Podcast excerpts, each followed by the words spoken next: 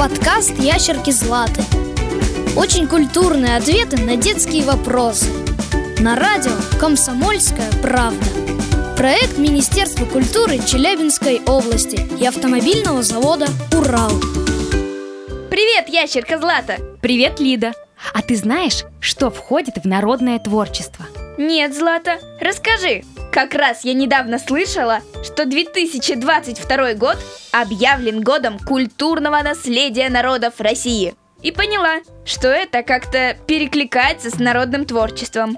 Год культурного наследия народов России проводится для развития народного творчества, сохранения культурных традиций, их многообразия, а также памятников истории.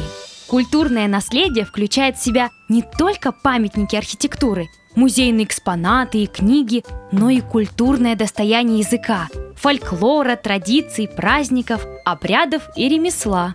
А что входит в народное творчество? Народное творчество – это творческая деятельность народа, которая отражает его жизнь. Такое творчество делится на виды – поэзия, музыка, театр, декоративно-прикладное искусство, архитектура, танец, изобразительное искусство и многое другое. А что можно отнести к исконно русскому народному творчеству? Например, русский народный танец – Хороводы, былины, песни, легенды, баллады, народные обряды, национальную одежду и русские народные игры. Также в России есть места, связанные с русским народным творчеством.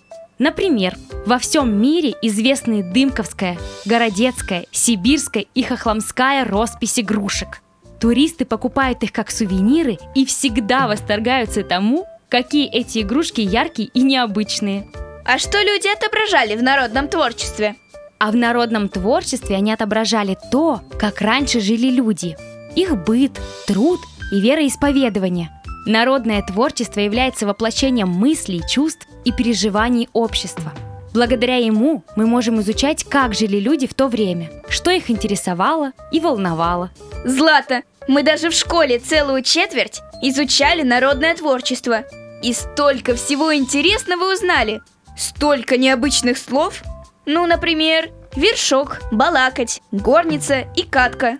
Все верно. Школьники изучают народные произведения, чтобы понять язык народа. А такие необычные слова и в нашей жизни присутствуют, только в несколько упрощенном варианте.